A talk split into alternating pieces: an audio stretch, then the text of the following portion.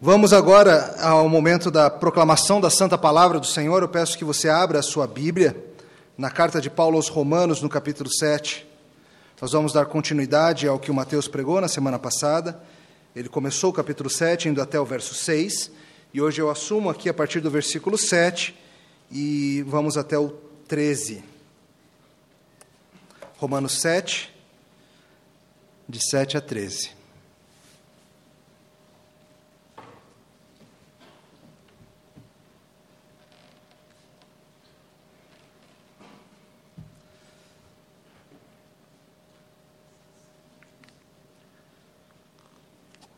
Carta de Paulo aos Romanos, capítulo 7, a partir do versículo 7.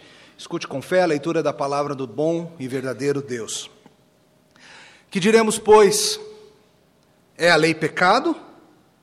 De modo nenhum. Mas eu não teria conhecido o pecado senão por intermédio da lei. Pois não teria eu conhecido a cobiça se a lei não dissera: não cobiçarás.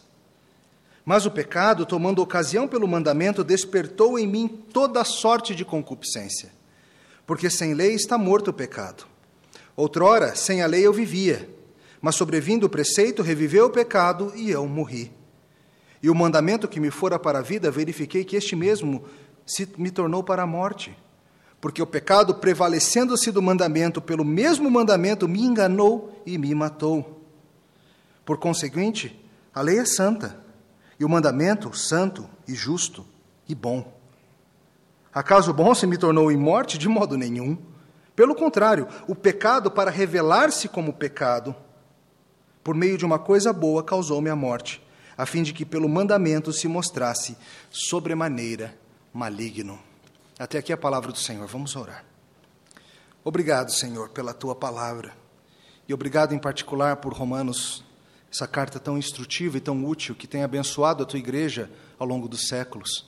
Nós pedimos, Senhor, que com o mesmo espírito que o Senhor inspirou o apóstolo, o Senhor abra nossos corações para entender, o Senhor não deixe que nossas atenções sejam desviadas e o Senhor tenha misericórdia desse simples pregador, para que a tua mensagem não seja obscurecida, mas seja clara. No nome de Jesus oramos. Amém. Queridos, parasitas são das piores coisas que você pode imaginar. Nessa semana, preparando-me para o sermão, resolvi fazer uma breve pesquisa sobre parasitas. Parasitas biológicos do corpo humano e como eu me arrependo de ter feito essa pesquisa. Vi coisas que eu adoraria desver. Existe essa palavra? Aprendi coisas que eu adoraria desaprender. Trouxe aqui algumas fotos para chocar vocês. Ainda bem que eu não uso slide, hein, pessoal? Fique feliz que esse pregador não usa PowerPoint, senão ia ser uns 20 minutos só de coisa nojenta aqui. Parasitas inúmeros que vivem nas mais variadas partes do ser humano e são capazes de fazer coisas inimagináveis, horríveis, com esse corpo bom que Deus criou. O parasita faz o quê? Ele pega aquilo que é bom e ele se aproveita disso para o mal. Ele pega algo que foi criado de maneira gloriosa e ele, para sobreviver e para se multiplicar e para fazer o seu estrago, ele se aproveita do que é bom. Crianças têm parasitas, tênias, giardias, amebas. Agora, você sabe que parasita não é só parasita biológico. Escolas têm parasitas, não tem? Lembra quando você fazia trabalho de grupo na escola? Na faculdade, ou no ensino fundamental, no ensino médio? Tinha parasita, não tinha? O nome do parasita aparecia no trabalho. O parasita ganhava a nota, mas tudo que o parasita fazia era se aproveitar de você para se dar bem. Ou era você o parasita e você está com vergonhazinha agora? Empregos têm parasitas. Empregos têm aqueles que sobrevivem do esforço alheio, daqueles que recebem louvor e recompensa por causa do esforço alheio. Sociedades têm parasitas aqueles que se aproveitam do bem que outros produzem para produzir o mal e se aproveitam de um sistema falho para continuarem firmes fazendo maldade. O globo tem parasitas. Desde a queda, o ser humano, colocado por Deus para ser o protetor e guardião do jardim, infelizmente se tornou uma espécie de parasita, se aproveitando em destruição daquilo que Deus fez. Hoje nós vamos falar sobre parasitas, ou melhor, sobre um terrível, assustador e maléfico parasita: o pecado. O pecado que parasitou a lei de Deus, para por meio disso gerar morte.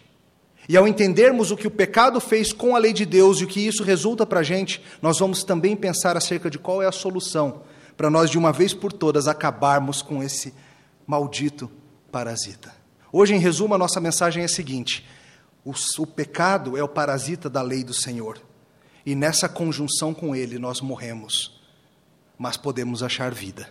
De novo, o pecado é o parasita da lei do Senhor. Mas contaminados por esse parasita nós vamos morrer. E a boa notícia é que podemos, inclusive, achar vida. Vamos ver isso em três pontos bem claramente. Primeira coisa para a gente investigar nessa noite é que a lei do Senhor é santa e justa e devemos amá-la. Olha de novo o comecinho da sessão, primeira metade do verso 7. Que diremos, pois, é a lei pecado? De modo nenhum. De modo nenhum. Na última sessão, Paulo terminou uma série de comparações interessantíssimas que ajudam-nos, como seu povo, a entender o que, que Jesus fez por nós, como que nós éramos e o que, que aconteceu. Primeiro, lá pelo capítulo 3, Paulo deixou bem claro, ele estabeleceu que todos os seres humanos estão numa enrascada terrível, que todos os seres humanos são pecadores. E no 3 e no 4 e no 5 ele explicou para a gente como funcionou a maravilhosa justificação pela fé somente. E Paulo, junto com isso, explicou qual é o papel de Jesus Cristo, nosso novo representante nessa história toda.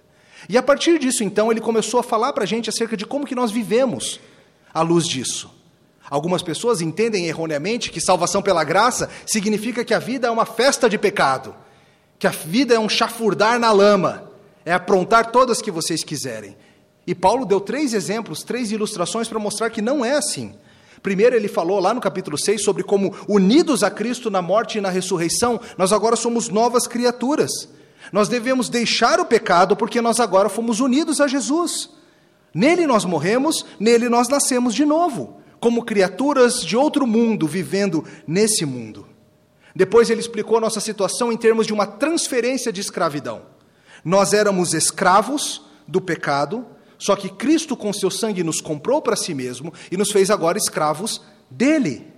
E agora nós somos chamados a obedecer ao nosso novo Senhor, obedecendo a justiça ao invés de obedecer o pecado.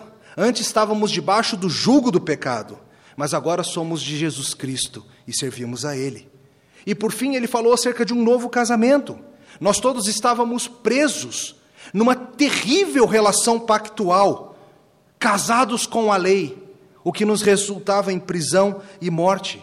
E assim como é com um casamento entre um homem e uma mulher que é feito até a morte, nós éramos incapazes de sair do domínio desse pacto. E a solução qual foi? Foi a morte. Foi o fato de que nós morremos, a nossa própria morte em Cristo. E assim nós ficamos livres daquela união pactual e pudemos, enfim, nos casarmos com o nosso amável noivo Jesus Cristo. A morte anulou um pacto para que entrássemos em novo pacto, um pacto de graça, um pacto de vida. E Paulo terminou essa sessão falando numa nota um tanto negativa acerca da lei, falando de maneira tal que as pessoas poderiam pensar: peraí, o apóstolo Paulo está falando mal da lei?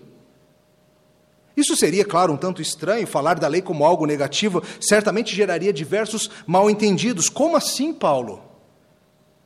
Por que, que alguém vai querer deixar o casamento com a lei?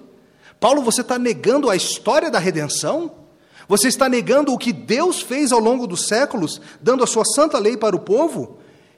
Então, Paulo, já do jeito que ele costuma fazer, antecipando a pergunta, ele diz: Que diremos, pois, é a lei pecado? De modo nenhum. Mais uma das grandes negativas de Paulo aqui nessa sessão. Paulo então começa uma magistral defesa da lei, explicando para a gente que o problema não é a lei. O problema é o parasita, que usou a lei para fazer o mal. A lei não é algo do qual nós queremos nos livrar, mas enquanto estamos presos à lei, o parasita toma conta de nós. O verso 6, que vem antes, tem sido mal entendido. As pessoas acham que quando Paulo fala sobre estar no espírito da lei e não mais na letra da lei, ele estaria falando que agora nós não temos mais que seguir a regra, nós temos que simplesmente fazer aquilo que o nosso espírito indica ou qualquer coisa assim. Mas a Bíblia já nos mostrou que o espírito da lei ele é mais restritivo do que a letra da lei. Foi o que Jesus falou para os fariseus.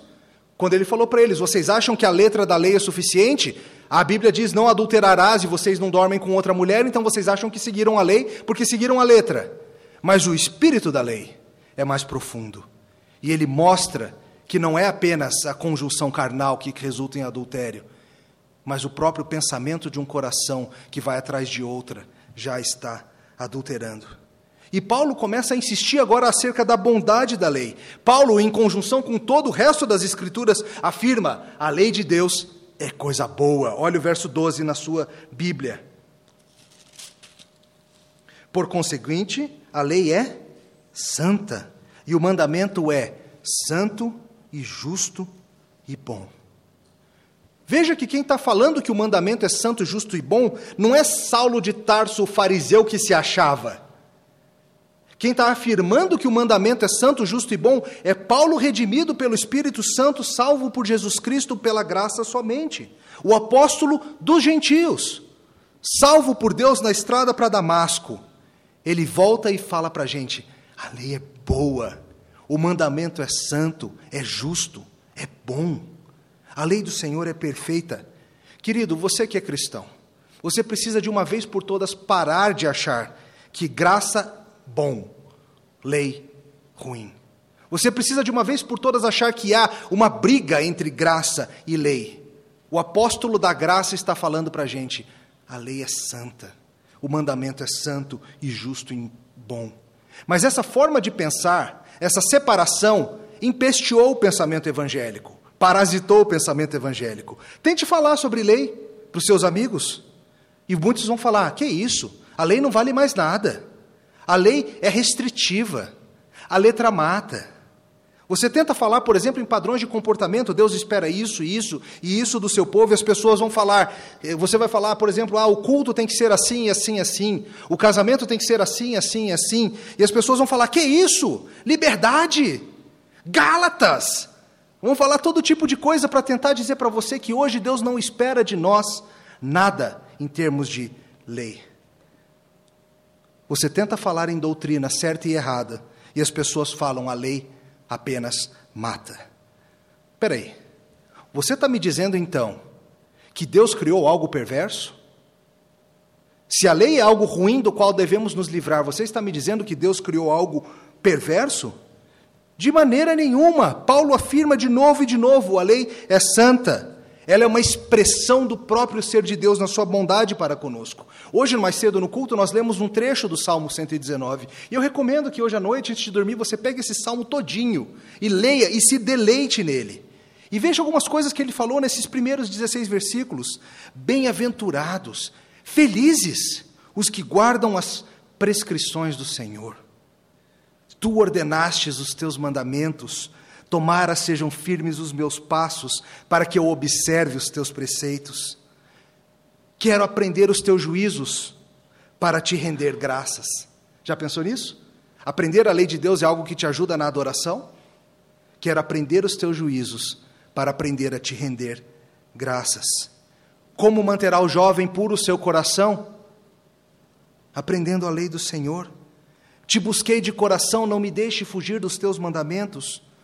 Bendito és tu, ó Deus, ensina-me os teus preceitos. Mais me regozijo com os caminhos dos teus testemunhos do que com todas as riquezas. Queridos, a lei é boa e santa e justa. O mandamento do Senhor é eterno. Poucas coisas nessa vida te serão tão benéficas quando você, quanto você aprender a meditar profundamente na lei do Senhor utilizá-la para ver quem Deus é, utilizá-la para ver quem você é, deixar a lei do Senhor entrar nos quartos escuros do teu coração e jogar luz lá dentro e mostrar para você que tem sujeira lá. Mas quando você vê que tem sujeira, aí que você pode começar a limpeza. Um cristão verdadeiro precisa amar a lei do Senhor precisa gastar tempo na maravilha da lei do Senhor. É um exercício que cabe a todos nós. A lei é santa, o mandamento é santo, justo e bom. Essa era a primeira coisa que a gente precisava ver. De uma vez por todas, estabelecer que a lei é boa. Tá, mas se a lei é boa, Por que, que Paulo fica falando esse negócio do mandamento resultar em morte? Por que, que era comparável a um casamento ruim? Por que, que a lei é algo tão difícil de lidar? Por causa do parasita. Segundo ponto, o pecado se utiliza da lei para trazer a morte. Vamos acompanhar aqui, segunda metade do verso 7. Acompanha a leitura. Mas eu não teria conhecido o pecado, senão por intermédio da lei. Pois não teria eu conhecido a cobiça se a lei não dissera, não cobiçarás. Mas o pecado, tomando ocasião pelo mandamento, despertou em mim toda sorte de concupiscência. Essa palavra significa desejos. Porque sem lei está morto o pecado. Outrora, sem a lei eu vivia, mas sobrevindo o preceito, reviveu o pecado e eu morri. E o mandamento que me fora para a vida, verifiquei que este mesmo se me tornou para a morte. Porque o pecado, prevalecendo-se do mandamento pelo mesmo mandamento, me enganou e me matou. Como assim um parasita? O que Paulo faz agora, ele explica para a gente por que, que o pecado usou a lei para nos matar e como que isso funcionou direitinho. E olha só algumas coisas interessantes. Primeira coisa interessante, a lei expõe, declara o que é pecado. Eu não conheceria pecado se não fosse pela lei.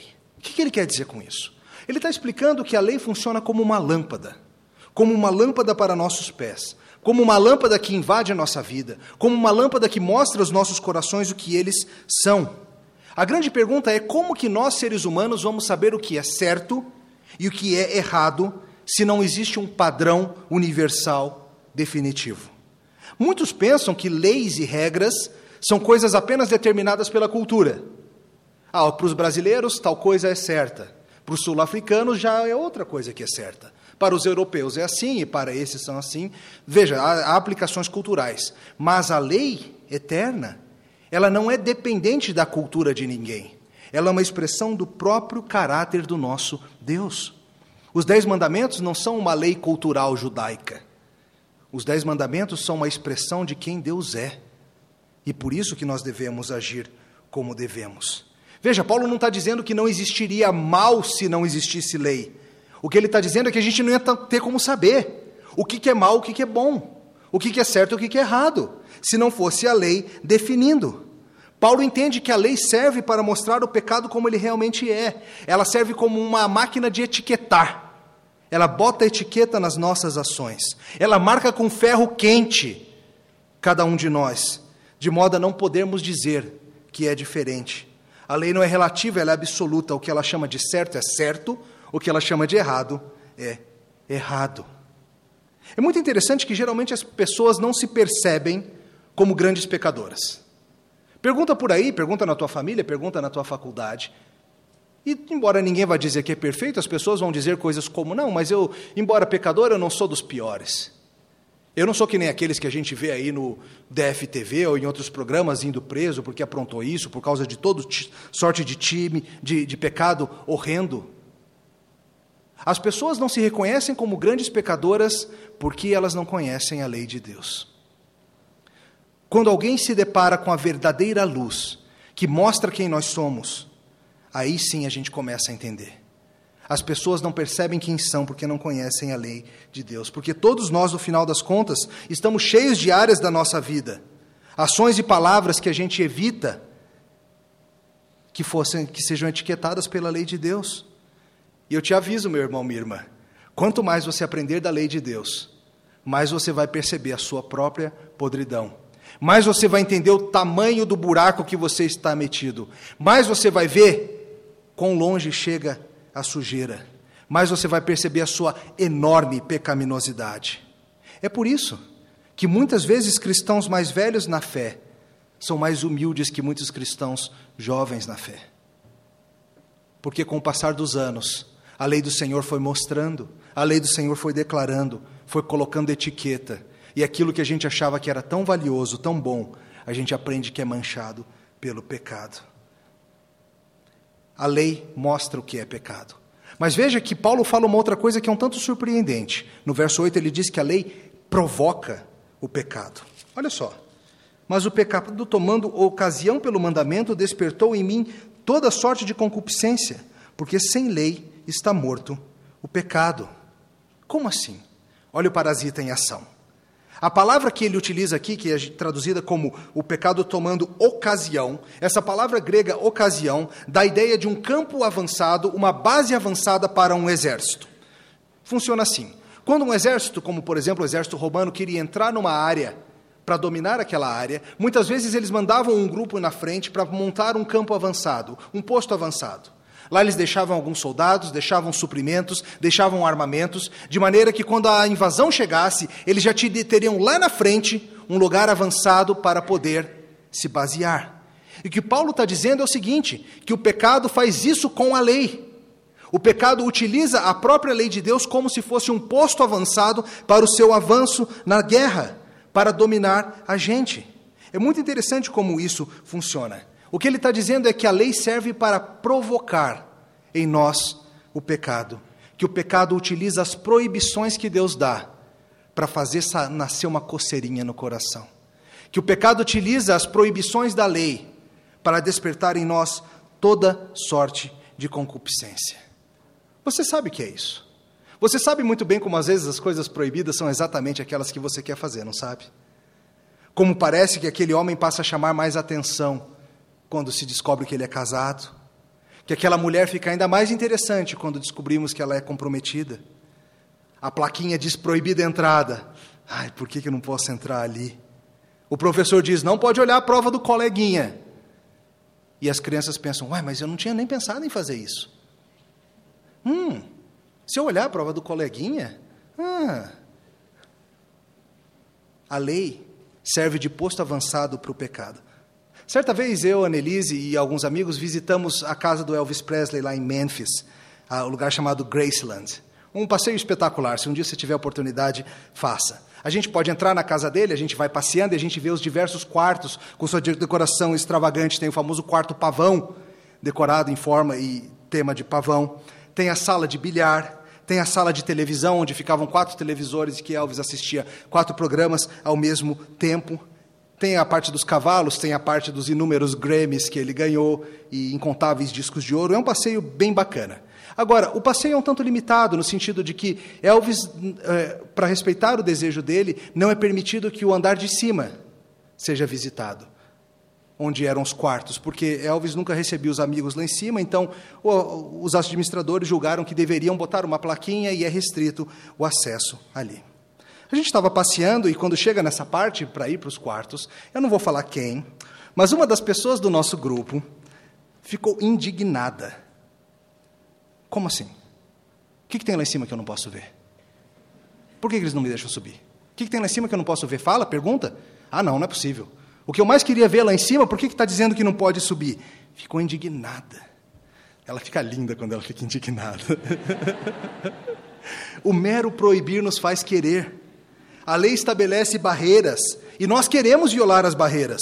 O pecado despertou em mim toda sorte de desejo por meio do mandamento, que nem um parasita. Agostinho tem um outro exemplo que é muito interessante, o famoso exemplo da pera. Quando ele tinha 16 anos, ele estava com um bando dos seus amigos e eles foram até um pomar e roubaram pera. E ele fala: Não roubei porque estava com fome. Jogamos as peras para os porcos. E ele diz o seguinte: eu roubei algo que eu tinha em abundância e de melhor qualidade.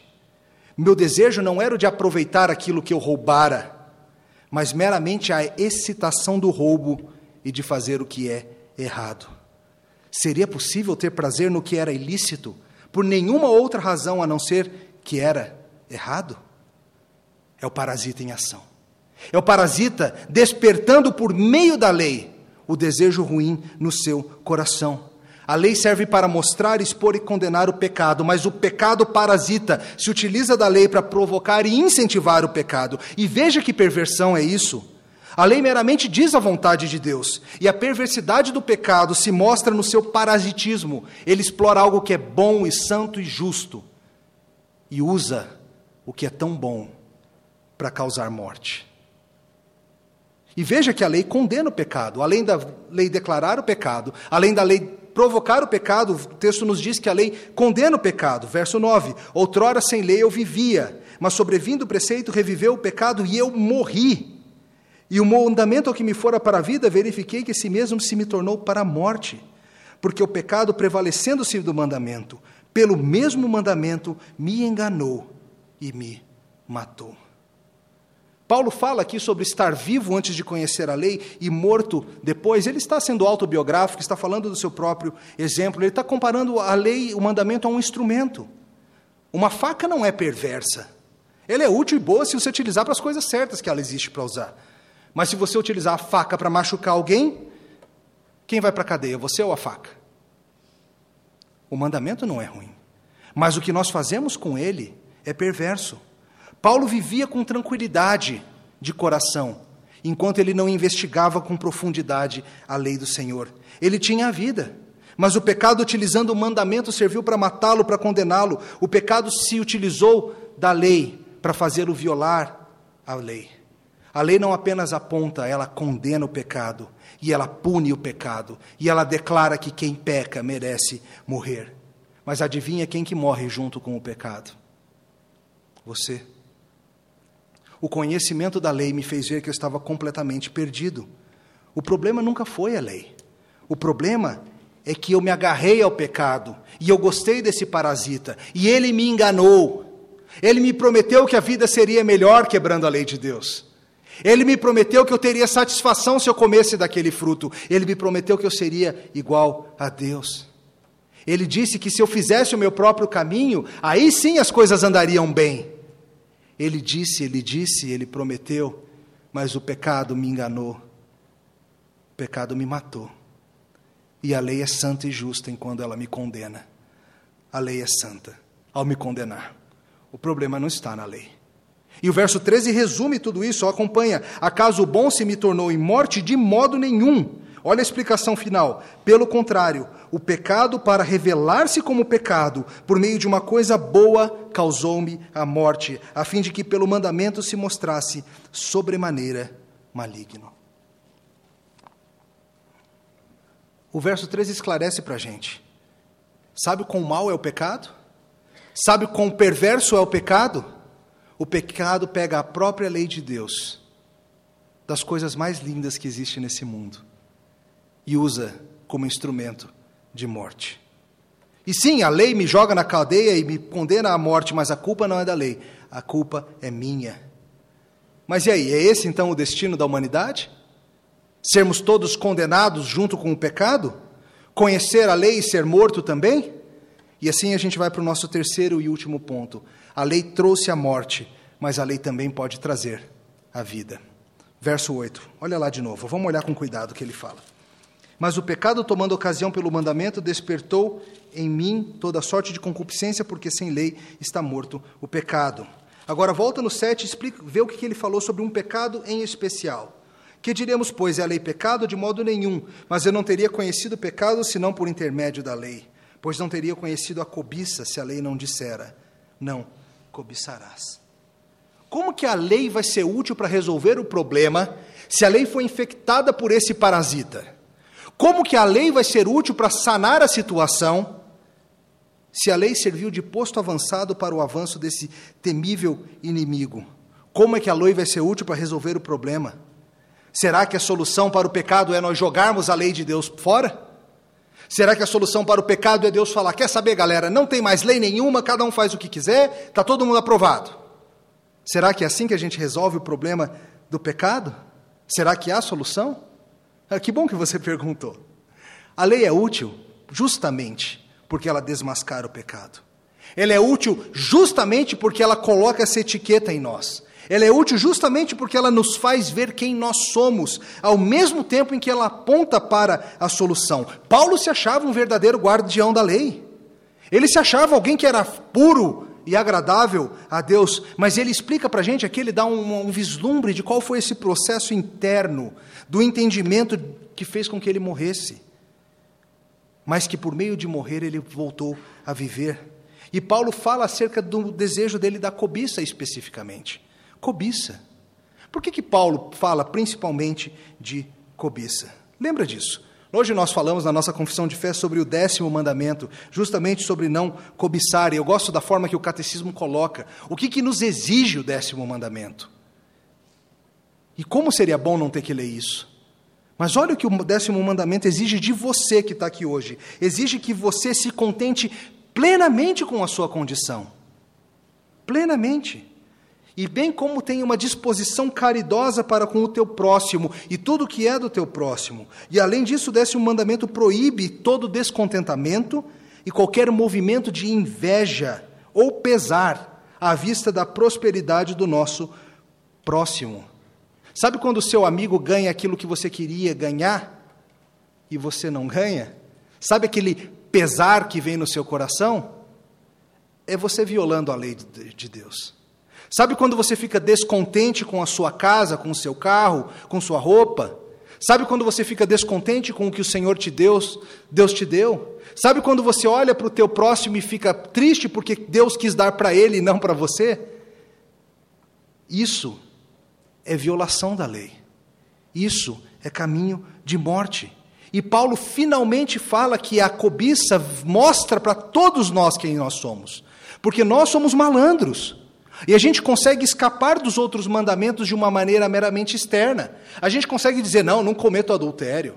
Não, não furto nada. Não, não digo falso testemunho, acabou de dizer. Mas a gente vai falar essas coisas. Nós podemos dizer toda sorte de coisa externamente, mas a cobiça, ela é primariamente interna. E quando a gente volta a lente, a luz da lei do Senhor para o nosso coração, a gente tem que admitir que o que tem lá dentro é podre.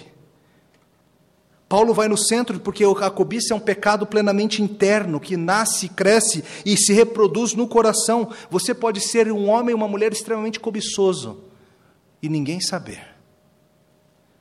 Um dia a lei, sem dúvida, pela ação do Espírito Santo, fez com que Paulo percebesse em seu coração o que estava lá o tempo todo.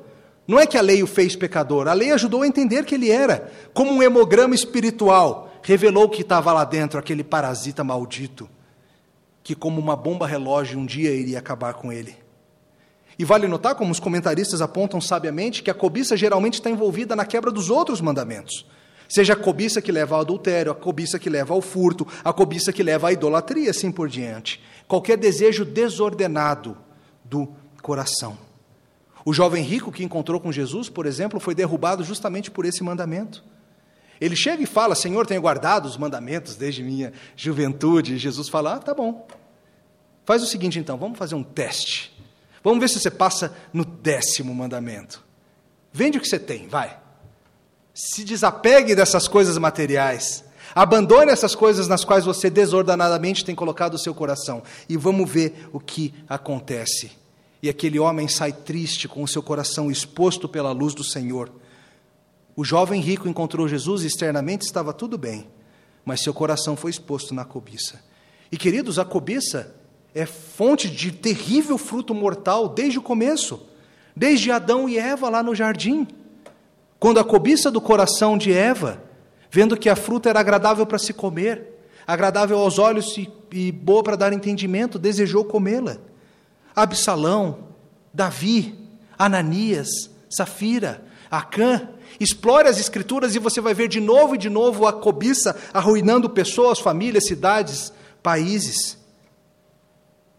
Só que a lei do Senhor pode, justamente pelo que ela é, te mostrar quem você é. Eventualmente, Paulo compreendeu quem ele era, justamente por, por meio desse mandamento tão restritivo. A, a lei me diz: não cobiçarás. E eu entendi quem eu era, finalmente. E Paulo diz: esse mandamento me era para a vida. A Bíblia fala isso. A lei foi projetada não para te trazer morte, querido. A Bíblia, a lei foi projetada para te dar vida, mas parasitada ela acabou em morte. Enquanto Paulo não entendeu isso, ele achava que estava bem, até ele ver que estava morto. Mas a pergunta é: será que hoje a lei pode dar vida? Ou será que a lei pode acabar apenas em morte? A lei continua chamando pecado de pecado, isso é essencial. Absoluto continua absoluto, mas a lei continua condenando o pecado, isso também é essencial. E mais do que isso, ao mostrar que ela é justa e eterna, e ao mostrar quem nós somos, a lei tem o fenomenal e maravilhoso trabalho de apontar para o nosso redentor. Lembre-se do pacto de obras.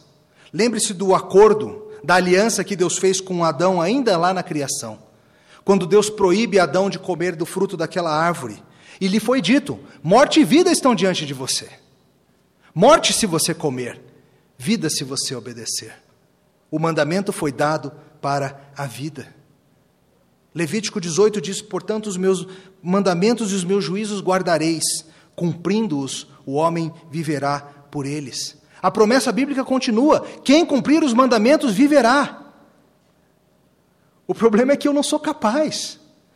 O problema é que a barra é colocada alto demais. O problema é que eu já nasci numa condição terrível. E desde o ventre da minha mãe, eu estou nessa condição de pecado. E é por isso que a lei, ao botar essa condição, mostra Jesus Cristo.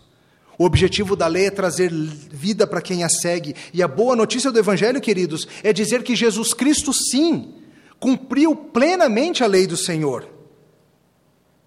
Ele cumpriu cada mandamento, cada vírgula, cada tio dessa lei santa. Ele cumpriu. Ele fez o que nenhum de nós era capaz de fazer. Ele cumpriu a santa e justa e boa lei do Senhor. E mais do que isso, ele pegou a punição que eu deveria sofrer por ser um quebrador da lei. E ele sofreu a minha punição na cruz do Calvário. De forma que agora eu posso olhar para ele e ver alguém que fez o que eu não fiz e alguém que sofreu o que eu merecia.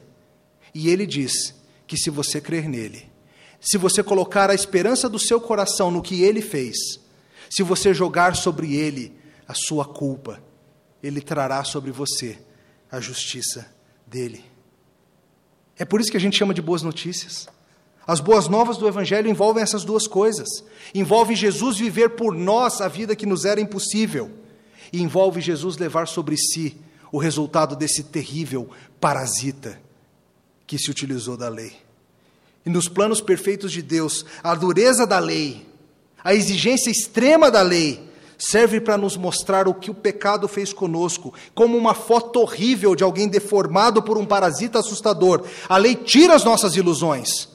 A lei fala para você: olha, não tire os olhos, não esqueça, não desvie o olhar, atente-se para quem você é. Você é culpado, você é merecedor da morte eterna, é contigo. Você é que permite que o pecado viva, você é o hospedeiro desse parasita. Mas se você está com Cristo, você morreu com Ele e você tem vida nova com Ele. Calvino resume tudo isso dizendo, dizendo o seguinte: o centro disso tudo é, era necessário que a atrocidade do pecado fosse descoberta por meio da lei. Porque a, não, a menos que o pecado se mostrasse de maneira ultrajante, no seu enorme excesso, nós não teríamos reconhecido o pecado como pecado. E a maior enormidade, a coisa mais ultrajante, é justamente que ele transforma vida em morte. E ao vermos isso, todas as desculpas são retiradas de diante de nós. A lei é santa, justa e boa, porque a lei vai fazer com que você pare de se iludir. A lei vai fazer com que você pare de achar que você tem esperança em você mesmo. A lei vai fazer com que você pare de se achar tão bom.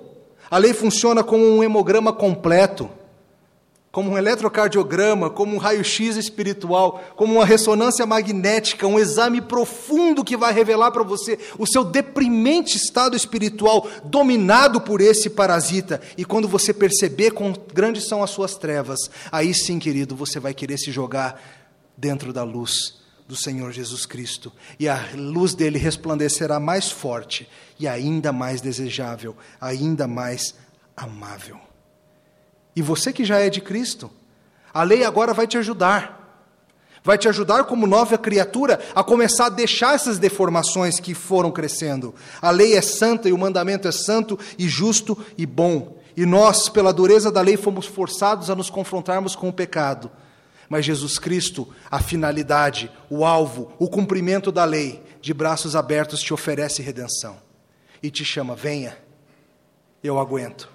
Venha, eu fiz tudo, venha. A lei agora é para a vida. Oremos. Obrigado, Senhor, pela tua santa, justa e boa lei. Nós te louvamos, Senhor, porque sem ela nós não teríamos entendido o que aconteceu conosco. E nós te louvamos porque agora, Senhor, iluminados pelo teu espírito, pela tua lei, nós podemos desistir de nós mesmos. E nós podemos, Senhor, nos abraçarmos à rude cruz E nós podemos descansar na rocha eterna. E nós podemos ir atrás daquele que é totalmente desejável, totalmente amável. Aquele que é luz, caminho, verdade e vida. Obrigado, Senhor, pelo nosso redentor. No nome dele nós oramos. Amém.